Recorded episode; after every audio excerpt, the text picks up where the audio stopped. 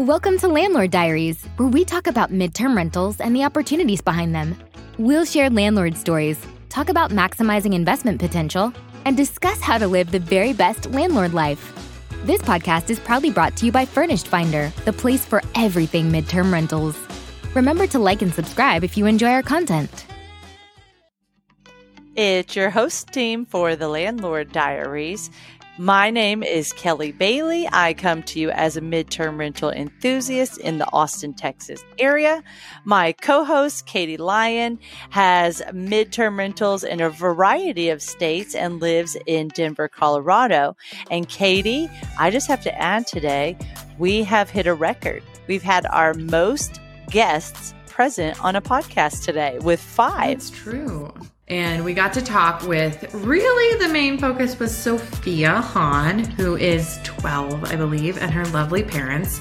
And they have turned their real estate investing business into a family business. And Sophia is super involved, and this girl is going places. It was really, really cool to see all the things she's involved in and that she's already learned about and her passion. And you guys, if you're a parent, you're want to listen to this one and think, okay, I can I I need to I need to get my kid doing what this kid's doing. So listen up, enjoy, and um, we're we're so excited. Let's go.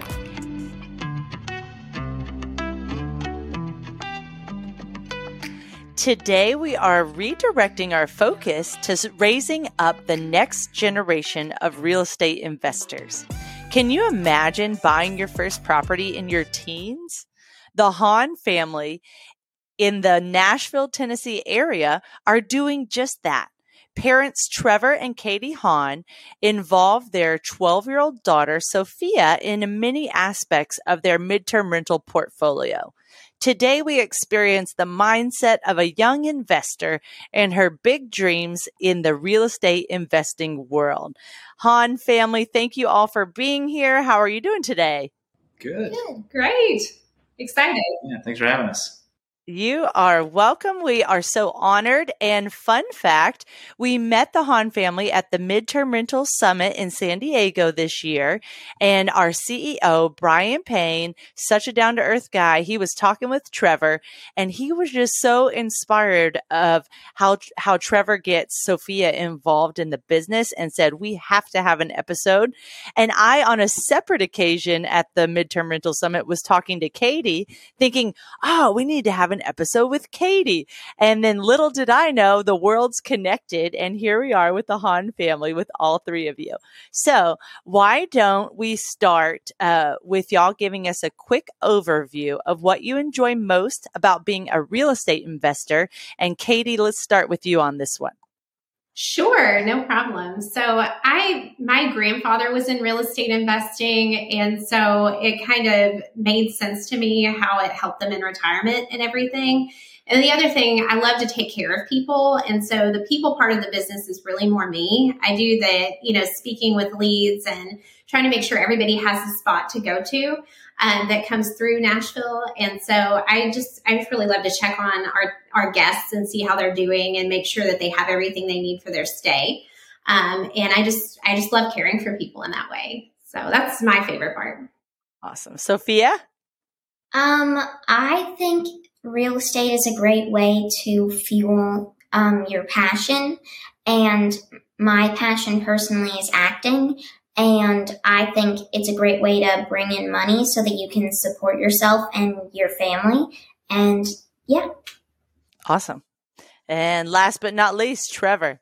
You know, I think it, it's uh, when you look at other investments and asset classes, I think it's really hard to argue like all the amazing things that you can get from real estate, right? And so, you know, when I grew up in a family business and I always wanted to have that for us too. So this is our version of a family business and we're just having a blast doing it. So. Oh, it is so fun working together. Yeah. Yeah. Yeah, and you can tell uh, every the conversation I had with you guys prior to this, it just it shows how much y'all enjoy investing. So that's awesome. Um, let's see. So a little bit more about your journey. Y'all started investing in 2019. Both of you still have full time jobs. You've got Sophia, 12 years old, and then a daughter that is nine years old, I believe, as well, right? Yeah, so I do still have a full time job. Katie's actually now full time in real estate, so she has her agent license and she, license, and she does manage you know a lot of the day to day operations of, of our uh, rental business, both the long term and the midterm. Uh, so so yeah, that's uh, that's how it looks for us right now. And then of course Sophia, full time student, so uh, still is gets involved in the in the day to day operations of the business a little bit as well. So.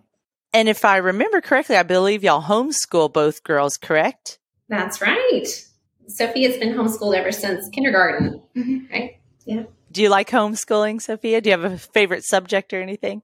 Specifically, it's good for my sister because she was born in September. And so she has always been on the edge about whether she was in third or fourth grade or second or third grade, that kind of thing. And so she's able to do like pretty much whatever subject, whatever level, whatever thing. And actually, um, when we were in elementary school, was in elementary school, but she went to a hybrid school, and that's three days a week. And that school just allows her to pretty much just do whatever class she wants and be in whatever grade she needs to be for each subject. And I um, actually am able to do that too with my new one. It's two days a week and it's also hybrid. And you get to pick your classes and you get to pick like what grade each of those classes are. And you pretty much it's kind of like college and you get your own schedule. It's really nice. So i think homeschooling allows you to have a lot of freedom whether it's what grade what class what subject. It's really um, good also being in pajamas while learning is also high. yes, Katie and I understand that working from home. So go ahead. It's really just about how you integrate kind of school and real estate for real life learning. And just a heads up for everyone, we're all also leading our lives here. So you might hear a dog bark in the background. You might hear the lawn being mowed. It's because we all got stuff to do, man. So forgive us and be patient if you hear kids or dogs or lawnmowers or traffic? Um, so yes, excuse the mowing outside, but um, we have been homeschooling, you know, for for a while now, and Sophia's been more able to help and wanting to help. You know, she'll see us doing things with the business, and she's very aware of what we're doing and when and why now. And so um, she will say, okay, well, the interior designer needs plans for the house I've got an interior design app on my iPad. Can I can I sketch out can I have some time on my iPad to sketch out the dimensions of the rooms and lay them out so the interior designer can, you know, look at the layout and be able to plan what goes where and what will fit in the space best. And so we we did that together and it was pretty successful, right? Yeah. Yeah. You want to talk about what uh, the interior designer said? Oh, uh, so they were uh, an interior designer. They hired her for this house, and uh, the first time he did, he just wrote it out on a piece of paper, and she was like, "Do you have any other way of getting this to me? This just doesn't." I have notoriously work. bad handwriting, and so it's not a shocker. oh well. And she was like, "I, I guess I can work for this, but." Okay, and so, and then the second time I did it for this, uh, like lower unit. And she was like, wow, this is so much better than the last one. Next time, can you do this again, please? and they didn't know that it was me that did it. They just thought it was them who tried something different. That's amazing. That's one of the best things about kids your age, man. You guys are fully adapted to digital. It's so cool. Even my son, I was like, okay, I have this Google sheet. And he goes, oh, great. I know I'm I'm all set then, and I'm that's like, awesome. Great. Okay. the thing that's kind of neat about the homeschooling, right, is so what they were talking about, what Sophia was talking about with Celestine, right? So it's very project based. They pick and choose when they do it, which is like a real job, right? Like that's what we all have to do. We have to choose when we do things. And I think it also frees up a lot of extra time to pursue other interests. Well, you know, Sophia, when she was in her previous school, she started her own business selling, uh, making and selling her own lotions and soaps and things like that. And it was only because she had the time to be able to choose that in her schedule to, to pursue that kind of endeavor. So I think there's also something to be said for that as well. Yeah. And she, she does other things for us. Um, you know, she she'll even volunteer. Like we were at, um, we have a networking group that we lead, and it's the Mid Tennessee Midterm Network. And um, we were at the meeting, and she said, "Mom, I can take notes." And I said, "Great, Sophia." And I thought, I'm I'm going to get some notes from her. Like I I read back through them, and it was like I was at the meeting.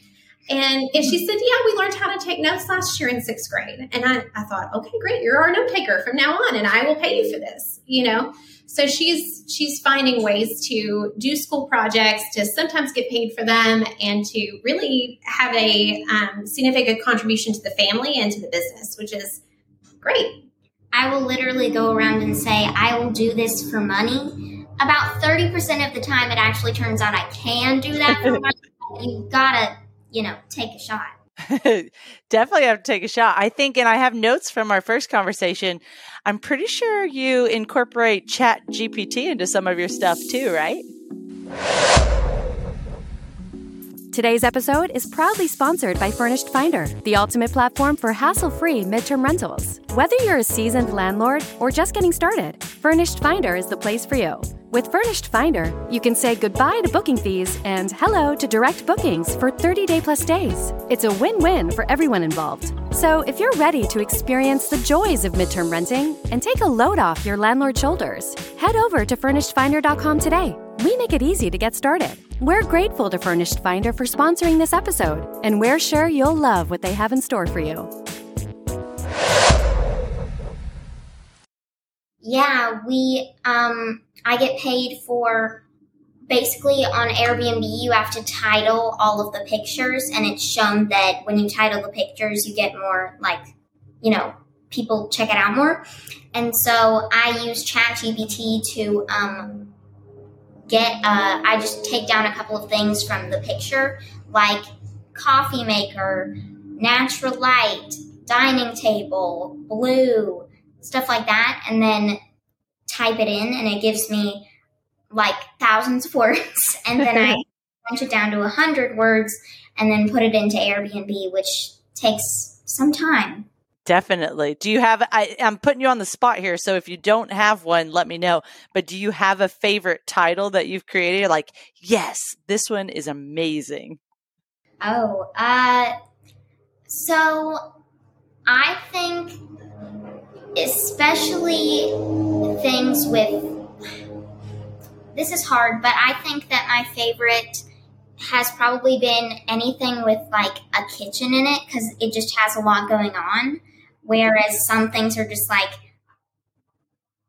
there's a chair in this photo. it's really hard to make it sound, you know, good. Okay. And so a lot of stuff going on in them, like a kitchen, a bedroom, a closet, stuff like that, are easier to write than others because they have, you know, a lot more going on in them. So it's it does give you a, a lot more adjectives mm-hmm. than stuff that's a little more simple. So it just all of it's kind of a little bit hard. So sure, definitely, we we experience that as adults too. Sophia, tell us a little bit about your financial goals because I'm guessing that most 12 year olds don't have financial goals, maybe except buying like the next video game or their next outfit or something. So I know that you have such a good education about investments and finances that I want to know kind of what are what are your goals? Where do you where do you want to end up? So I have this uh, thing called Project 16, and I created it like one or two years ago. And it basically said that every month I would take a third of what I earned that month and put it into an investment account. And I would do that until I was 16 years old. And then I would take the money out of it and uh, use it to invest in a rental property I am hoping that it is a duplex or a triplex or a quadplex or etc. so that I can live in one of the units and then rent out the other slash others while I'm in college because you know yeah. That's so smart. It, when you talk about that, it it takes me back to my college self that, you know, was getting a little feedback from my parents of, Hey, you should buy real estate. And I just wasn't there mentally yet to, to really understand how to properly shop for real estate because for whatever reason in my mind, I'm like, yes, I'm going to buy a property. I'm going to find roommates to, to rent the rooms out to, but it must have an atrium. I only want a house that has an atrium. And then now my, you know, my more established adult self says, wow, that was really limiting and atriums probably don't add a lot of value to uh, the resale of a home. So now I'm very glad I didn't do that. But your style, you can tell you're already picking up you know the right ways to go about real estate at such a young age it's really impressive yeah and this is cool because i think sophia has such a leg up and she's already thinking about that kelly you were like thinking about it but maybe like you know a scotch off base a and, little bit and a little bit and i grew up my childhood we rented for a really long time and yeah. then we would own and then we would rent and it never even crossed my mind until I was 32 and we were moving houses and I was like, what if we just kept that other house?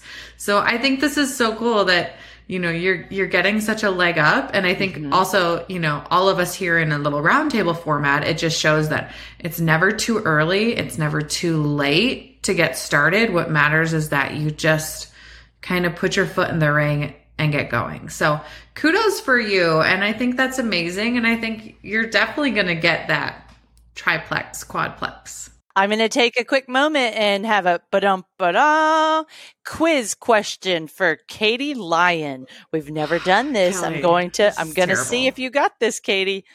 Uh, and those that listen to our show, think in your mind, do you have the answer to this one? So while Sophia is the first youth we have spoken with, she is not the first one on the show that started their real estate journey in their youth. So we have that I'm aware of two investors that have shared their story that both uh, got started in real estate in their teens. Do you remember who they are, Katie, without cheating? This is tricky, okay, you guys, because what you don't realize is I have a terrible memory. terrible. I can barely remember my own children's names. And Kelly has the most amazing memory ever. And she can meet someone one time in a group of a hundred. And then six months later, she'll be like, Oh, Bob, I know Bob. It's like this gift she has. But Kelly, I'm going to surprise you here. Are you ready? I'm ready. I'm going to say RB and Justin Brown. you did so good. Way to go, Kitty. That was episode 17 and episode 24. So if you want to see what when Sophia grows up, what her portfolio might look like, then go check out those episodes because they're uh, giving the perspective from them, their adult selves, thinking back to their teenage selves. Nice. Yeah.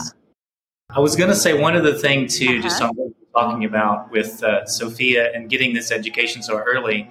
Uh, I think one of the things we didn't have going for us back then, which we have now, and, and you know, folks like you guys are to thank for that, which is all of the knowledge and education that we have now. In the podcasts are so important, and that's actually where that whole conversation started with Sophia. I had been listening to a podcast where there was a teenager that was doing some extra jobs to earn money to try to buy a house, and Sophia asked me the question in the car. She said can a teenager own a house? And I said, well, first of all, never ask the question, can I? It's always, how can I? Mm-hmm. Right?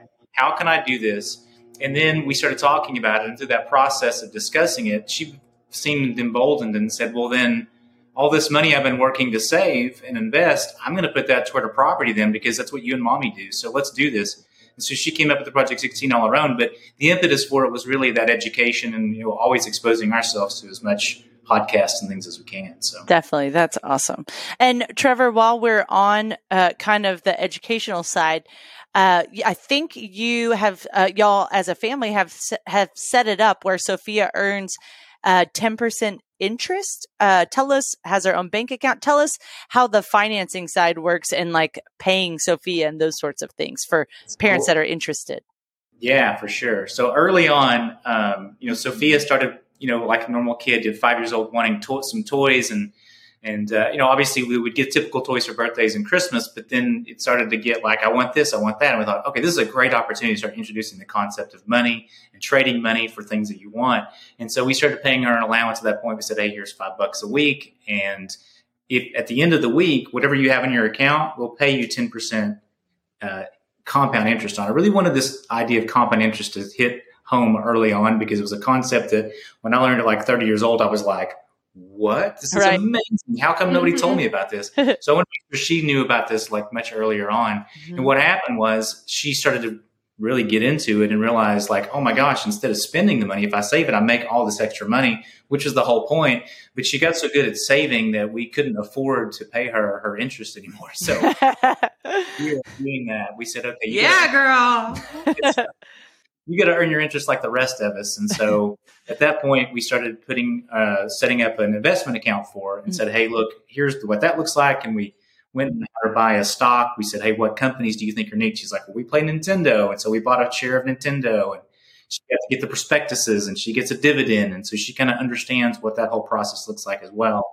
And so we've tried to like figure out ways to leverage the allowances and those kinds of things to continue teaching these types of lessons, which has been pretty cool. And then Sophia just seems to have an aptitude for it too. You know, one day she busted into the house and she goes, Dad, I need you to teach me everything that you know about economics right now. okay, so we went to the whiteboard in a couple hours and you know, we talking scarcity and supply and demand and all these different things. And the next day she, you know, basically taught that back to her uh, her fellow students. So I think she just has a penchant for it as well, which is a pleasure to be able to be a dad of someone who just enjoys it so much too. Yeah, for sure. And Sophia, what do you think about, uh, you know, just what you've learned about the finance side and the banking side from your perspective?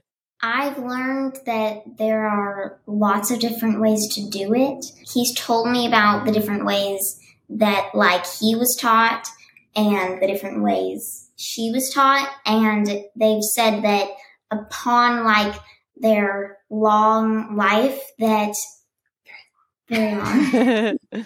that they've been through a lot of knowledge and been through a lot of teachers and been through a lot of people who've told them a lot of things and they think that real estate is the best path. And they've also told me different things and we've also been like reading a lot of books about that.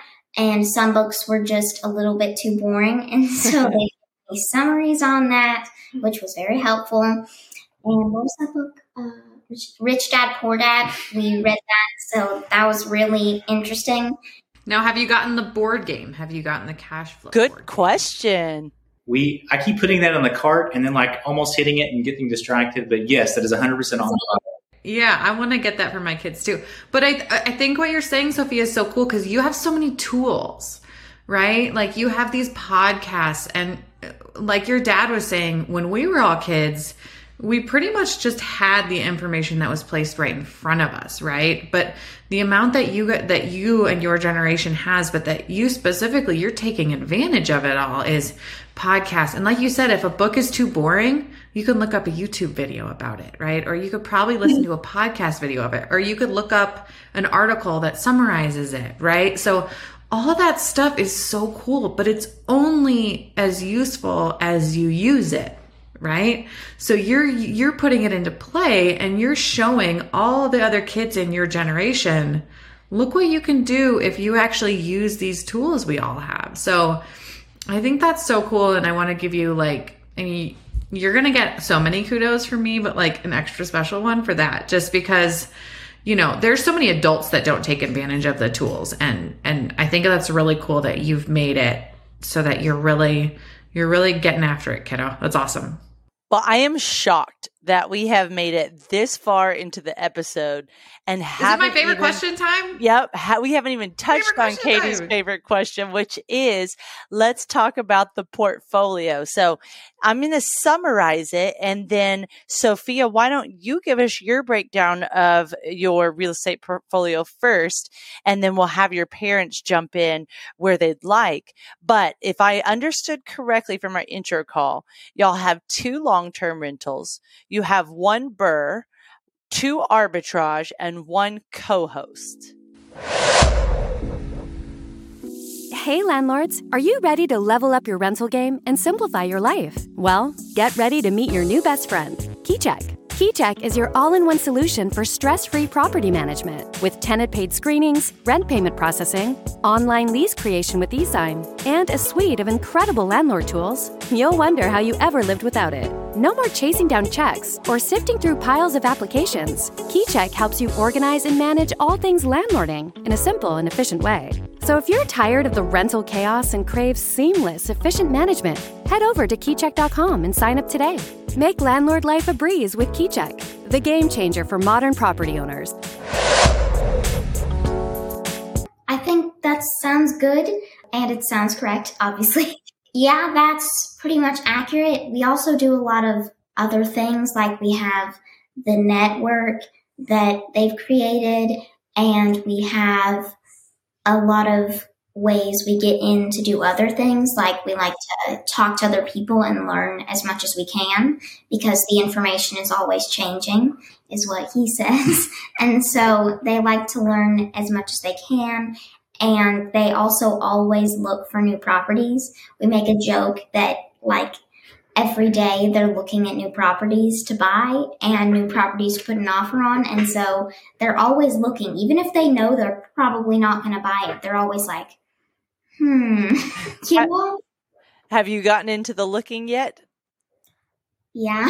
uh, yeah, I, we, I like to read articles and look at like videos about like what different people have done and how, like, what the cheapest way to do it is because I only have four years, and four years is hard to make enough money for, especially the market we're in right now. Things are very high priced. So I like to hear about different people's stories, and there was this person who, like, was able to buy these like structures that you could put in the middle of like a camping ground and then you could live in it and like, I thought that was really cool because it was only like a couple of thousand dollars to get the tools for that structure. And it came with like a kitchen and a bed and like a living room. It came with all of that stuff. And I thought that was really cool because you could just spend a couple of thousand dollars and earn a lot more than that for people who are like going camping and stuff. And so I thought that was really interesting. And so I am searching, but right now it's very hard to search without being like, whoa. It's crazy high prices in Nashville like right now. Like yep. the cheapest thing you can find is like 700,000. so yeah. That's pretty high. Uh, and out of all of your properties that y'all currently own, do you have a favorite and why? That's a good question. So, yes, yeah, so we do have the two long terms, and we have a third long term that we just are selling. And then we've got four midterms. Two of those we own, and then one of those is a co host, and one of those is an arbitrage. I, I I think the one we're actually in right now, we it's a it's a two unit, and we're living up here while we do some renovations on our our current property. But I just think this is a neat house because it's got really cool proximity. It's got this nice big yard. We typically live in the city and it's a really, really small yard. This has got a nice big um, in yard. So I think that's kind of cool. What, what about you, Kate? Do you have a favorite? Um, you know, I think the the small and mighty property that always rents, um, or my co-hosting one. I we when we got it, I really was not crazy about the property. I thought, man, if I were to get in here and design it because it was co-hosting. So the owner moved north. And I thought, man, if I were to get in here and, and design this, I would have done it so much differently. This isn't my taste. This isn't my feel. But that's okay. And so I've, I've gradually been able to get more the owner to do a little bit more and a little bit more and and that sort of thing. But that place looks like nobody's business. Um, Good problem to have. Yeah, I mean, it's. I think it's the location, it's access to freeways and things, but it has taught us a lot about yeah. you know how you can have a small but high performing property one that you're like isn't your showpiece mm-hmm. but it, it's getting the job done for you mm-hmm. so yeah i think that one it, it kind of surprised me. So it was yeah. it's so funny. We have a property that's very 90s like oak cabinets laminate count like it's very very 90s and when we bought it we furnished it and we did a couple of tiny little upgrades. I'm talking like we like replaced the cabinet knobs like that type of tiny. We replaced one light fixture and i had bought like a new kitchen faucet because right now it's just like the silver one that pokes out it's eh, eh, like I don't love it. And there's a couple other upgrades I bought to do. We ran out of time when we were furnishing it to put that stuff in. So it's just been sitting in the garage waiting. I have not had a vacancy in eight months Wow. that I can put it in. And I'm like, well, clearly I didn't need the faucet. but like in my mind, I was like, that faucet is hideous. It has to go. And it still will at some point. But it's so funny that the stuff that, you know, these tenants don't necessarily care about the little finishes. They mm-hmm. care about, you know, the location and the proximity and you know all, they care about they care about a lot of stuff they definitely want nice stuff but no one has no one has minded the old silver faucet so far so it's it's i can definitely relate to what you're saying You're reminding me about a tip that I just uh, haven't shared on the show before. So, you know, remodeling, that's a big choice and cuts into your profit, right? So it's like, you have to make that decision. Is this something I need to remodel or is this something that I can add to and preserve the value of? And so kitchen sinks is one that we have in our most upgraded home, but it is one of those white sinks that has started to kind of discolor in the bottom just mm-hmm. from years of wear.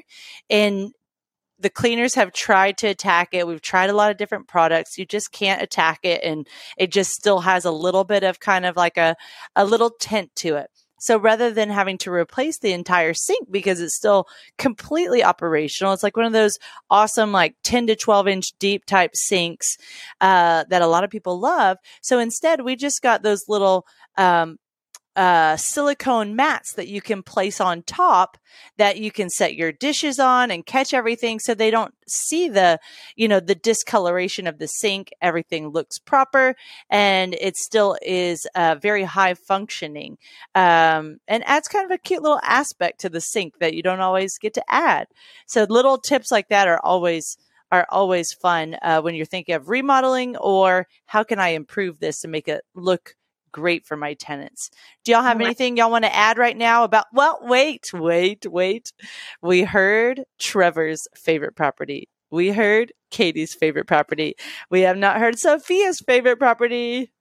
I think my favorite is probably also Raycroft, the one we're in right now, because it has two units, and I actually we have a downstairs unit, and even though we do have to keep very quiet, not to be too loud, I feel like it's just very convenient and super close to stuff. It's like two minutes away from a Kroger, a couple minutes away from a library. I actually just got my babysitting, not like a license, but I got certified. Certified. Yep. yeah you did girl So I, I'm hoping that eventually they'll get someone downstairs that has kids who are Mm, good thinking. look at you overlapping you're like i'm gonna take this business and integrate it into this business come on sister i want to work for you when i grow up Uh, and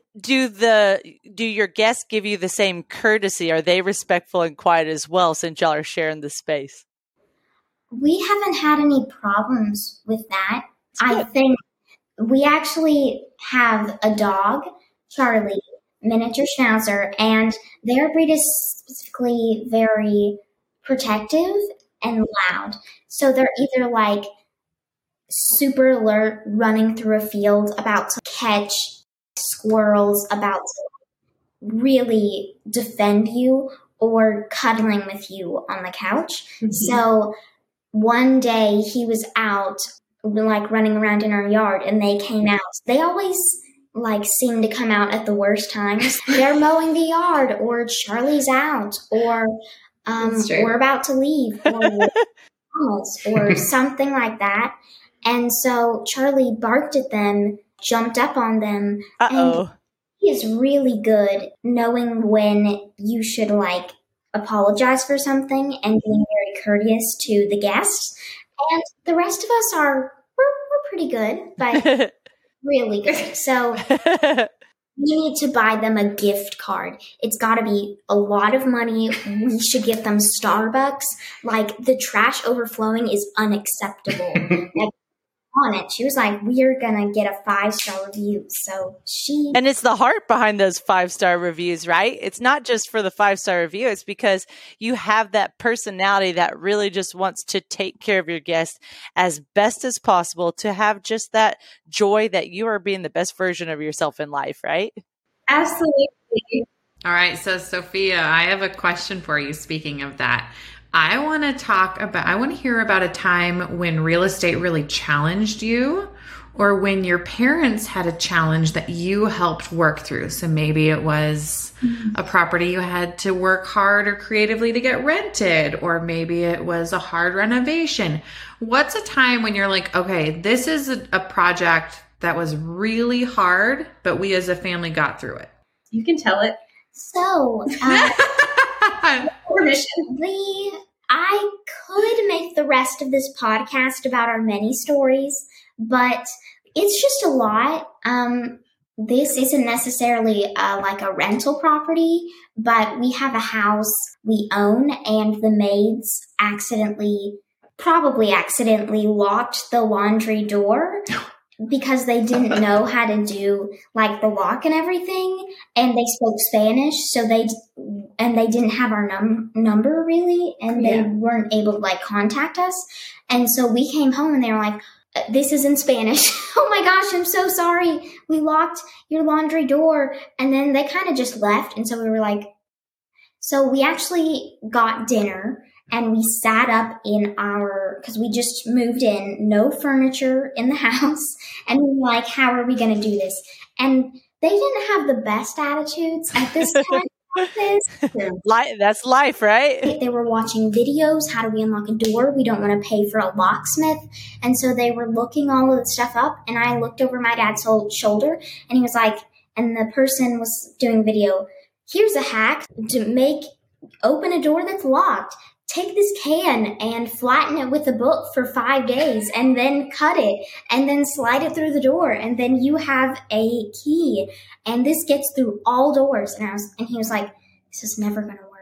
And rolling through videos. So I went and I got, uh, like, I don't even remember. I think it I know a- exactly what you got. She went and got her own debit card from her own wallet from her bank account. I took it and they were like, Sophia, where are you going? And I was like, the bathroom. And they were like, okay. And then I, I slid it through, it opened, and I was like, the door's open. And they were like, What? don't lie to me right now. I'm I thought on. it was a joke. I am literally going to scream if you are lying. They came downstairs and they were like, you just saved us a lot of money, Sophia. Creativity, girl. Yeah, well, and they, I think they were supposed to deliver something or fix something in that room the next day. So it was like we were on a time crunch to get it done. And if we didn't get it done by tomorrow, we would have to reschedule the service call or pay for it, you you know, because we canceled at the last minute or something. I can't remember the circumstances, but there was an added like layer of stress on top of it. And she just really It was hilarious. Came now, through. if you Yeah. need somebody to break into a door with a credit card, she's your girl. You know, it's life skills. It's life skills. And Sophia, I don't know if you have an official title as a part of your family's real estate team, um, but I'm going to propose that whatever title you get also has um, mood manager attached to it. In in my family, we do a lot of our rentals as a family, but all of us adults.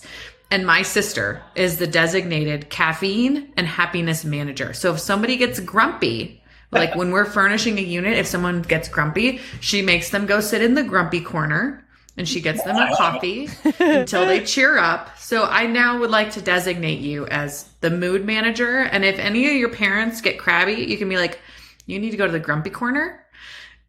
And you can remind them about your creativity and how you can get any door open. I kind of already do that. I don't have That's right, girl. but maybe I can add that to the job. thanks for the idea. yeah. And charge them for it. Charge them. If they have to go to the grumpy corner, they have to pay $5 to get out. That is a Project 16, Yeah. uh, Moneymaker. That's right. My dad That's right. totally taught us how to pick locks when we were kids. It's an important role in case you ever need to like save your sister or something like that. So it's like, but they make it a. li- Some of them are a little harder nowadays, and some of them are super easy, right? It's like the slits. You just put a coin in it. But back in the day, with just the little circles, we would get the coat hanger and put it in there and and twist it and like try to get the lock up in there. It was still pretty easy. And then he even went as far as back in the day, you had to use the, when you locked yourself out of the car, you had Yes. to use the little jimmy to get down in the window or a coat hanger and Yeah. pick the lock that way. So I'm with you, Sophia. It's important skill to be able to have for the right reasons. if you're a, if you're a vandal out there, then then that is this is not advice for you. um, Exactly.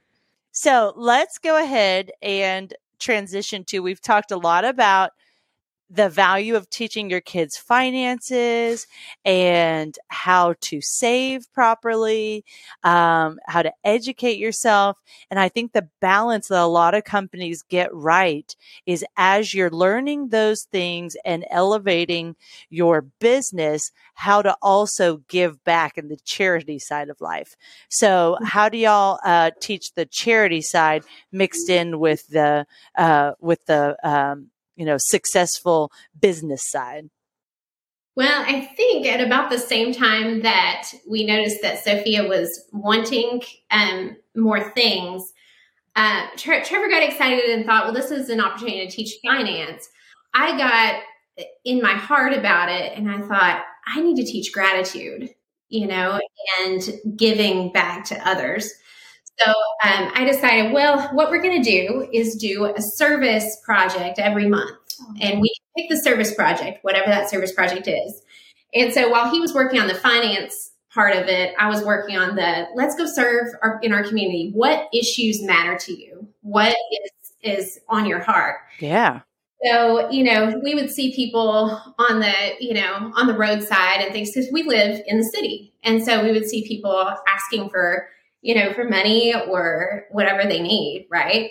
So our church did a, a really cool thing where we all brought um, toothpaste or or different things that people need, water bottles, snacks, all those things that we could actually make a, a bag and pass them out. And so we did that for a while for a, a service project was to every time we would see somebody, we would hand them something useful, you know.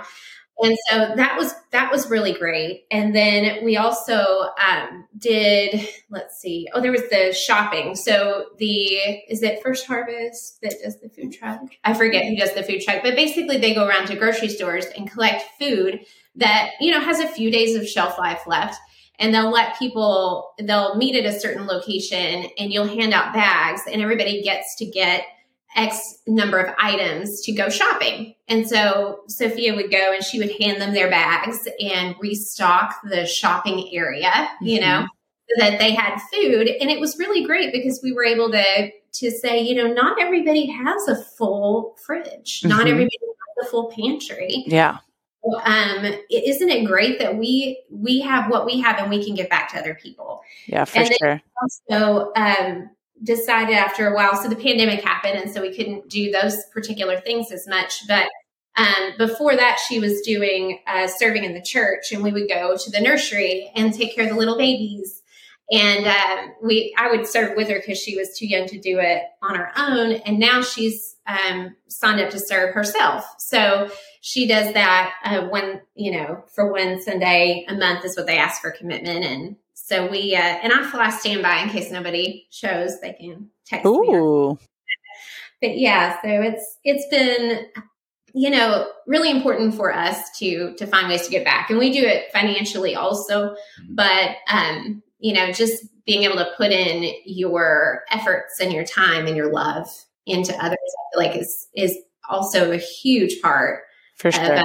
having the right heart in things so Well, thanks for sharing that. Let's uh, wrap up this episode with about five to ten more minutes of the the golden nuggets. What are your Furnished Finder or midterm rental tips? And if you use KeyCheck, feel free to incorporate uh, Furnished Finder's landlord tools as well. And let's start off with uh, the professional photo aspect. I noticed that you have definitely invested in professional photos. Um, how did you choose your photographer?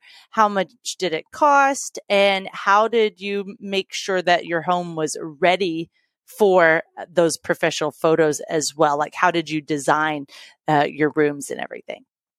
Well, I'll let Trevor talk about the design because he okay. is really, he's actually the one who's much um, better at that than I mm-hmm. am. I will mm-hmm. help with big picture stuff, and he he really is is very good with um with Love the it. little details of things. So I'll let him talk about that. Awesome. Um, but for the photos, we it took us a few times yeah. of of using different professional photographers mm-hmm. because people you know would say, well, you can you know just get a professional photographer; it's going to be great it took me a while and actually my broker had to explain to me what to look for when i'm looking at the photos um, in terms of you want to be able to see what's on the other side of the window um, and if you know that if you don't do that that the lighting wasn't correct you know for that photography um, you know i made sure to follow the photographer's suggestions with everything and, and i wanted to find somebody that i could just trust that, that they were going to, you know, move whatever they needed to move or ask me to do something. And I knew if they walked on the property, it was going to be right. And we finally found that person. I'm so excited. Yay. Um, and we also got a a uh, a good deal on it because I'm an agent, and so when you you know we use them for a lot of different things, and so it works out really well for us. But. I will say, when I was looking through your listings on Furnished Finder, that is one of the aspects that stood out was how the exterior of the home popped through the window view from the interior. So I, I see exactly what you're saying in who you chose and I was just going to add on to that that I think sometimes we we all get into this when we like hire people for our businesses, whether it's a handy person or whether it's a photographer, or whatever. Just kind of making the assumption that like, oh, God, I finally found somebody. I think it's super important. And then when they don't perform the way you want them to, you're like, oh, that sucks. Okay, I guess I'm never going to be able to find somebody. It's so important, I think, to find two or three or four people, and then still make sure you're over communicating on exactly what your expectation is and then still follow them around. Like we had photographers that were like, we would look at their pictures and be like, these are beautiful, but there's no pictures of any of the bathrooms. Like nobody knows there's bathrooms in this property, right? Yeah.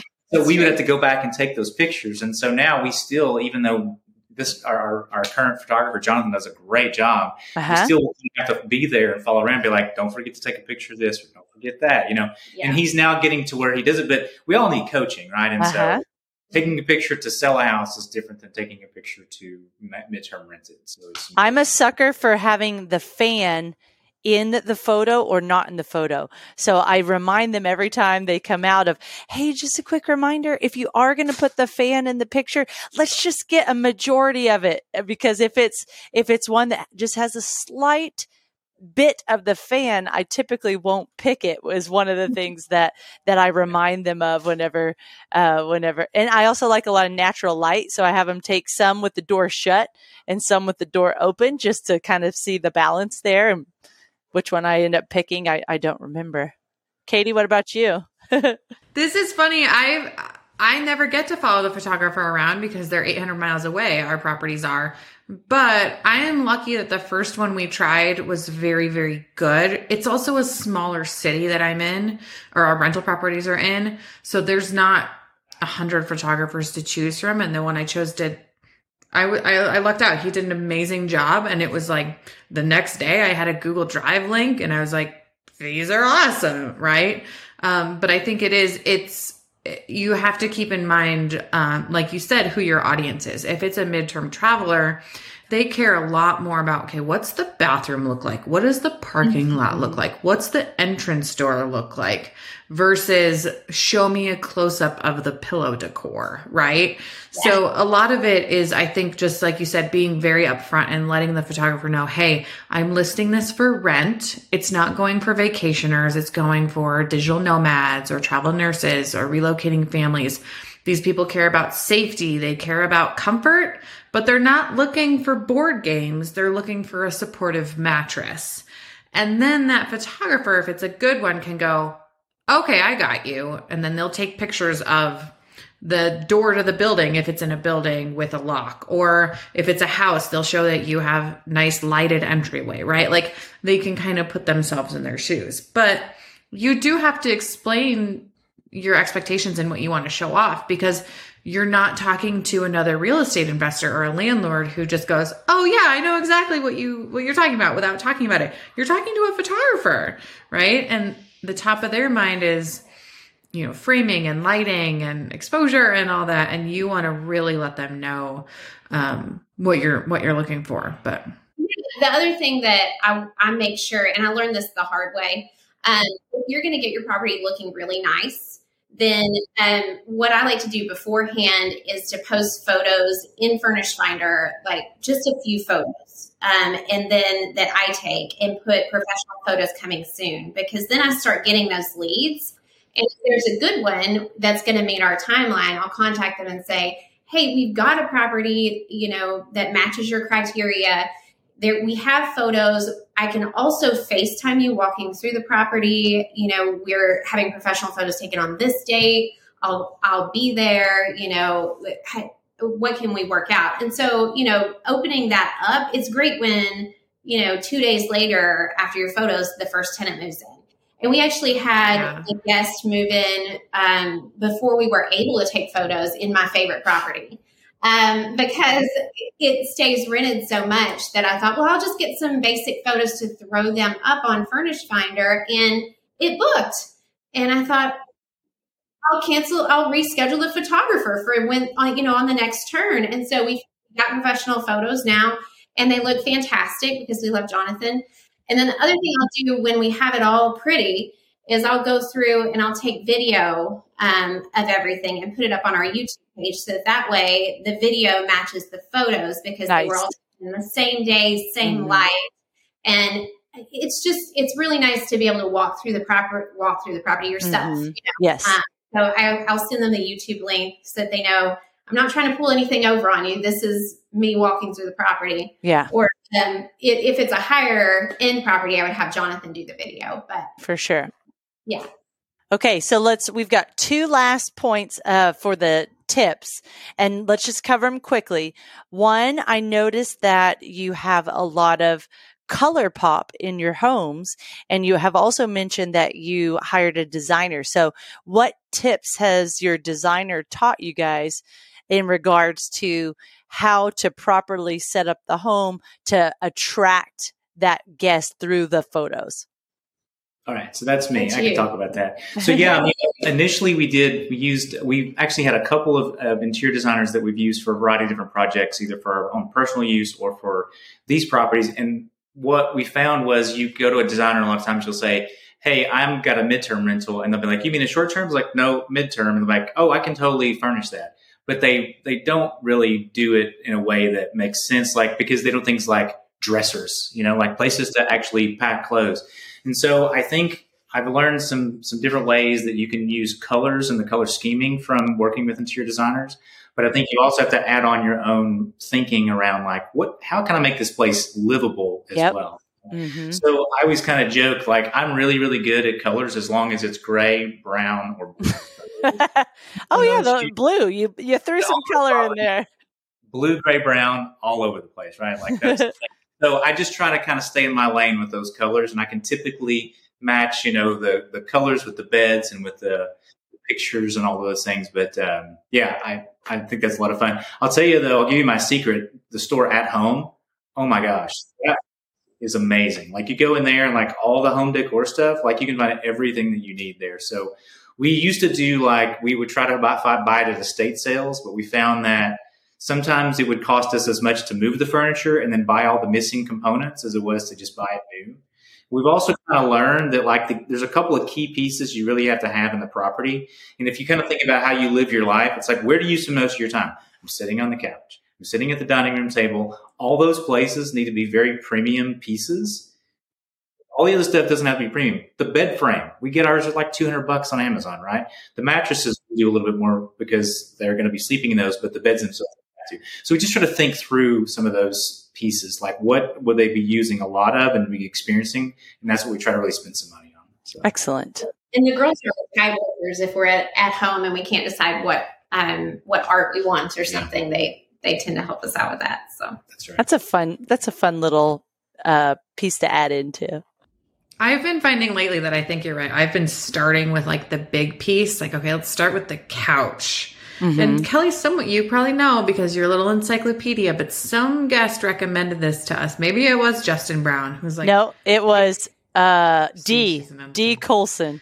Like start with the first thing, like the biggest thing, and then revolve everything around that. Our last unit, we got a green couch.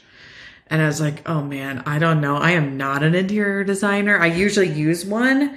And this time she was unavailable. So we started with a green couch. But Emerald you're right. green, like right? Emerald green. But if you start and you just go one thing at a time, like you, you can do it. You can pull it together and it can it can be fun. Oh. And the kids remind you to do that to keep it fun. Totally. And the other thing I'll say is this: we actually we've launched parallel properties pretty much all year long. And so you sort of get to this like efficiency standpoint too, where you're like, I'm going to make a spreadsheet and I'll just reorder all these same things, you know? And so a lot of our properties, like that's the same bed and the same bedspread and the same pillows. You really get this economies of scale uh, if you can do, you know, more than one at a time. It really can help with that as well. Have you figured out how to do that at, at home? Because I have not, but I would love to figure that out we can probably get I, I, can source about 70% of what the home needs within about two to three weeks mm-hmm. off of online or local because we also have a local furniture rental place that does a really good job too and we'll buy used things from them as well. So is that CORT? yes. Yeah. Yeah. Work is great. We've we had uh, Okay, so the last part that we haven't really touched on the home much, that is one of Dave and I's biggest points of needing to go to the property is the exterior care of your homes. Cause you guys don't have condos that I'm aware of. Like the four on Furnished Finder are all houses with well done yards and landscaping. So how are you going about making those landscaping choices and who's maintaining the yards and do you have built-in sprinklers? Do you want a picture of me holding a really gigantic cactus part because sometimes we have to go at it ourselves um, but yeah, yeah so depends. yeah i mean we, we try to be um, we try to basically pick key people to help us with that. So we have a landscaper that you guys just heard. Uh, who we leverage him for everything in a very specific circumference, right? And like he gives us great you know pricing for that. Same thing with pest control. So we try to use the same people where we can, and they kind of learn our process too. Like, hey, it's not just the mowing, but if you can also touch up the bushes while you're there, that would be great. And if you get a bill list for that, that's totally fine. But that's your job to figure that out and decide that it's time to do that. It doesn't always work that way, but we try to make it work that way. We don't have built-in sprinklers. We try to tell them also, hey, drought tolerant, you know, things that can basically live on little to no water. And if it dies, it dies. But like, let's just try to get something there that's pretty tolerant to people not watering it because that's what's going to happen, right? Yeah. So we just try to coach the people that we hire to help us make those decisions so that we don't have to when we're not there. That's good. Yeah. Awesome. We that's the one thing I will occasionally get the buy-in from our guests is we only have three months really out of the summer that is super hot and needs watering. The rest get plenty of rain or don't necessarily need it because it's dormant season. So it's like that's the one time we will just ask, Hey, if the water looks the water, if the grass or something looks a little sad, like if you don't mind just occasionally watering it like once a week, then feel free to jump in and do that. But you know, otherwise, like you're saying, if if something dies and you just have to replace it, or um, we we were able to set up an like one of those top lawn uh, automatic sprinkler systems rather than having to pay the thousands of dollars to get the built in. And built ins are amazing, but they also need attention. Like it's not just like a do it and leave it. We had uh, y'all are going to be shocked. We just had an eight hundred and sixty dollar water bill. It Ooh. was crazy. Wow. Ours are normally like two hundred or so, I think. Uh, they're very low, but we had a water a sprinkler leak we weren't aware of until uh, we caught it. And sometimes you catch it by watching your bill, right? And uh-huh. City of Austin gave us a rebate. Like when we brought it to the, their attention, they actually gave us some money back. So it never hurts to call the city and see if they're able to do that. But this home, we're part of a MUD and they just don't have those resources. So we had to eat the 800.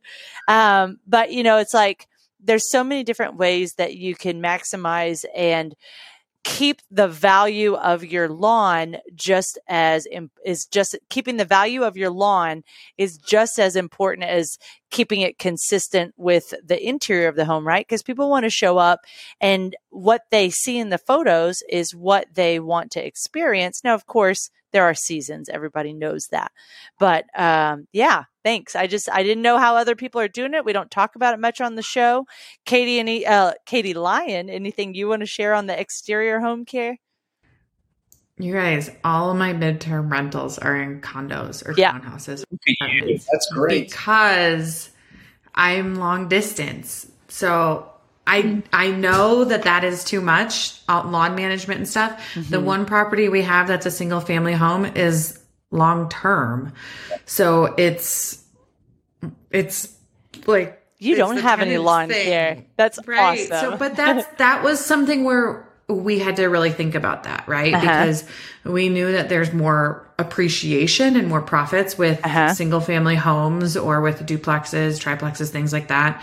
But at this point, it's not practical for us to be um, that's too much for us to manage right? Now hopefully we'll get there at some point but we're trying to be smart about this. And for us that means doing what is realistic. And realistic for me is paying an hoa fee that's $150 in the midwest because midwest hoas they're not there's nothing there's nothing frilly. There's no big pool. There's no fancy fitness center. It's $125 a month or something, and you don't have to worry about the roof, the siding, the, you know, the lawn care, the snow removal, none of that. So someday I'll have input, but today I get to happily opt out.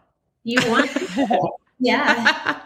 I love that. I, I consider that every time we look for new properties. It's like, does the HOA outweigh the the the uh, costs to take care of a yard for the for like a single family home right? Um, okay let's wrap up the episode with a fun conversation with sophia which is uh, katie and trevor uh, they might surprise you. They actually love swing dancing and teach at Swing Dancing Nashville, which is amazing. So, Sophia, how did you decide you wanted to get into acting? Can we see your stuff anywhere or tag any of your stuff on uh, the show notes on YouTube? Uh, and then I think you're getting your sister involved in, with the real estate a little bit too. So, what do you want to share about the, those aspects? So, with acting at my elementary school, I had a teacher. She was the best teacher of all time. Unfortunately, she passed, but she was an awesome teacher. And she was in the acting community. And so she actually had a friend who I think she actually taught a little bit. She, she, was, was her little. teacher, yes. Not, I don't think at that school. No, not at the same school. Yeah. There yet, but she had a student that got into acting and she was like, and she does horror films. The student, her name is Ben Cook. She's very nice. She's my acting coach. And she needed a younger version of the main character. And so my teacher was like, oh my gosh, this girl looks just like you and she reminds me so much of you. And uh, Quinn was like, okay, can you, we'll have her audition. And so I went to the studio and they were like, you are perfect. We have you and another girl, so we'll get back to you. And I got the part. And so I did it with another friend from my elementary school. And so we did it. I was eight at the time. and uh, it actually still hasn't come out yet. You wouldn't believe how long it takes to edit a horror film because you've got so many different parts and special effects and things you sometimes need to redo.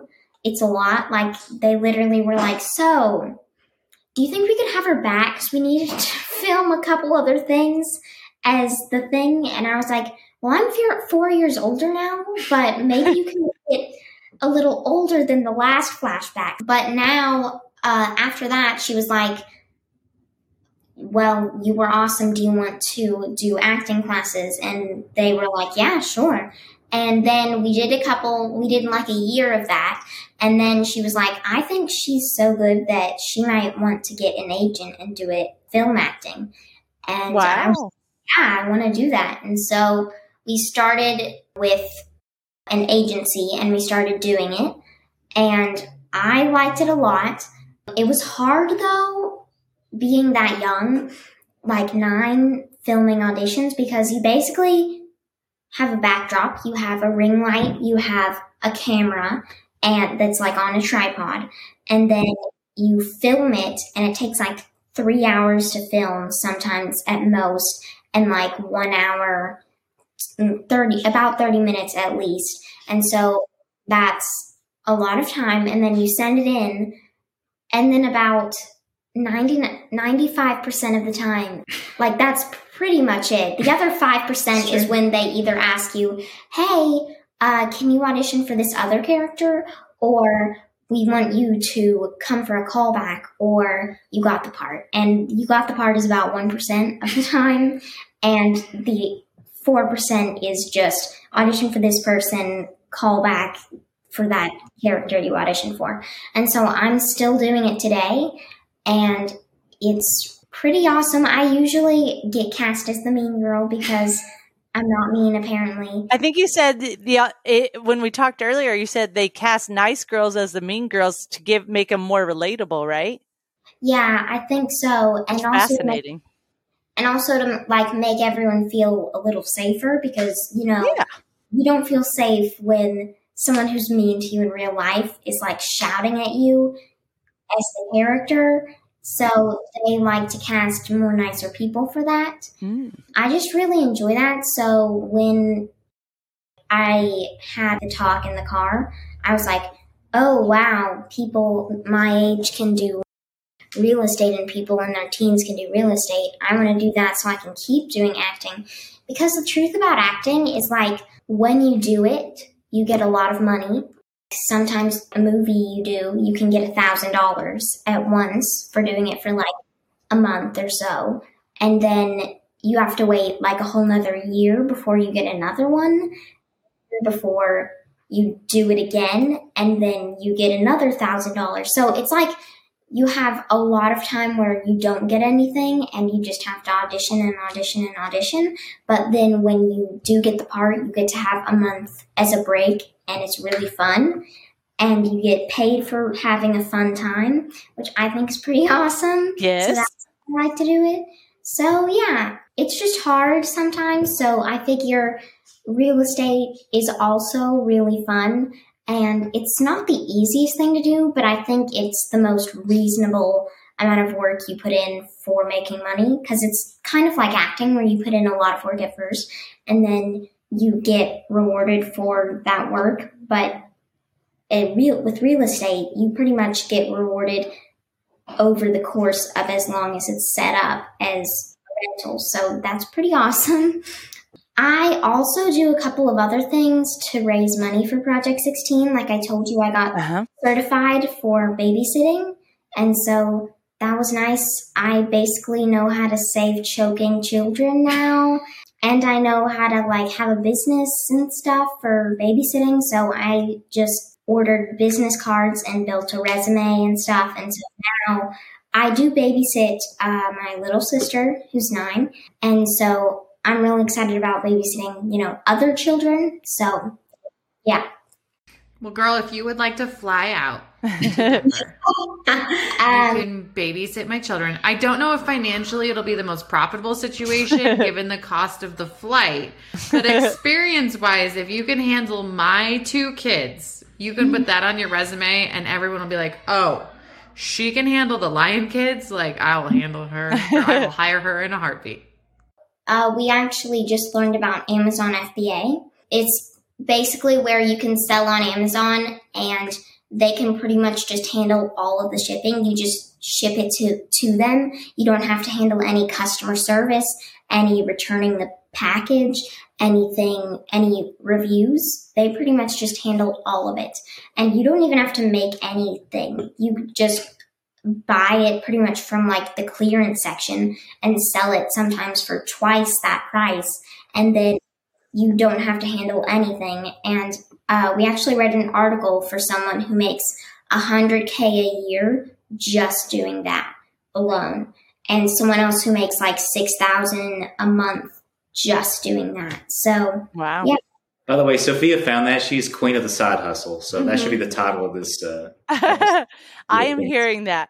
Well, it has been such a pleasure talking with you guys, the Hawn family. Sophia, you are just an inspiration to all of us. And I, I said before the episode be, began, or maybe during, I can't remember now, we could have had an individual episode with each three of you but I'm so thankful that we were able to do this as a family. And I think it's going to be a huge encouragement to a lot of other families out there. So um, if you do want to connect further or ask any of the Hawn family a question or you have certain topics you want to hear about on our show, then uh, please make sure and add them to the show notes on YouTube, and we circle back to them as often as we can uh, and incorporate them into future episodes. Um, if you're loving our show, please make sure and leave us a five star review on wherever you get your podcasts. Thanks, everybody. Have a great week, and we'll see you next time. Bye. Thank you.